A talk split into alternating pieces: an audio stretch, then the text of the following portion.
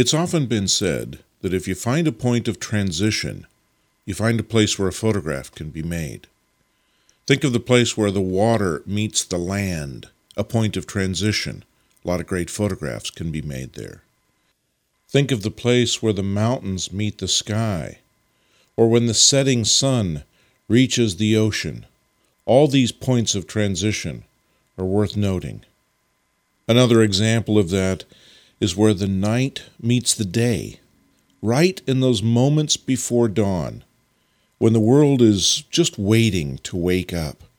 I find that one of the most exciting times to photograph. Early, early in the morning, and even up to that point where the sun is just kissing the horizon, just starting to become visible.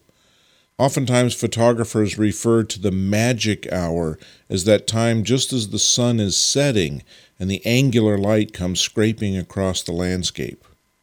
For me, another magic hour, perhaps a better magic hour, exists in these moments before dawn, when, like photography, the earth is still and just waiting for the light.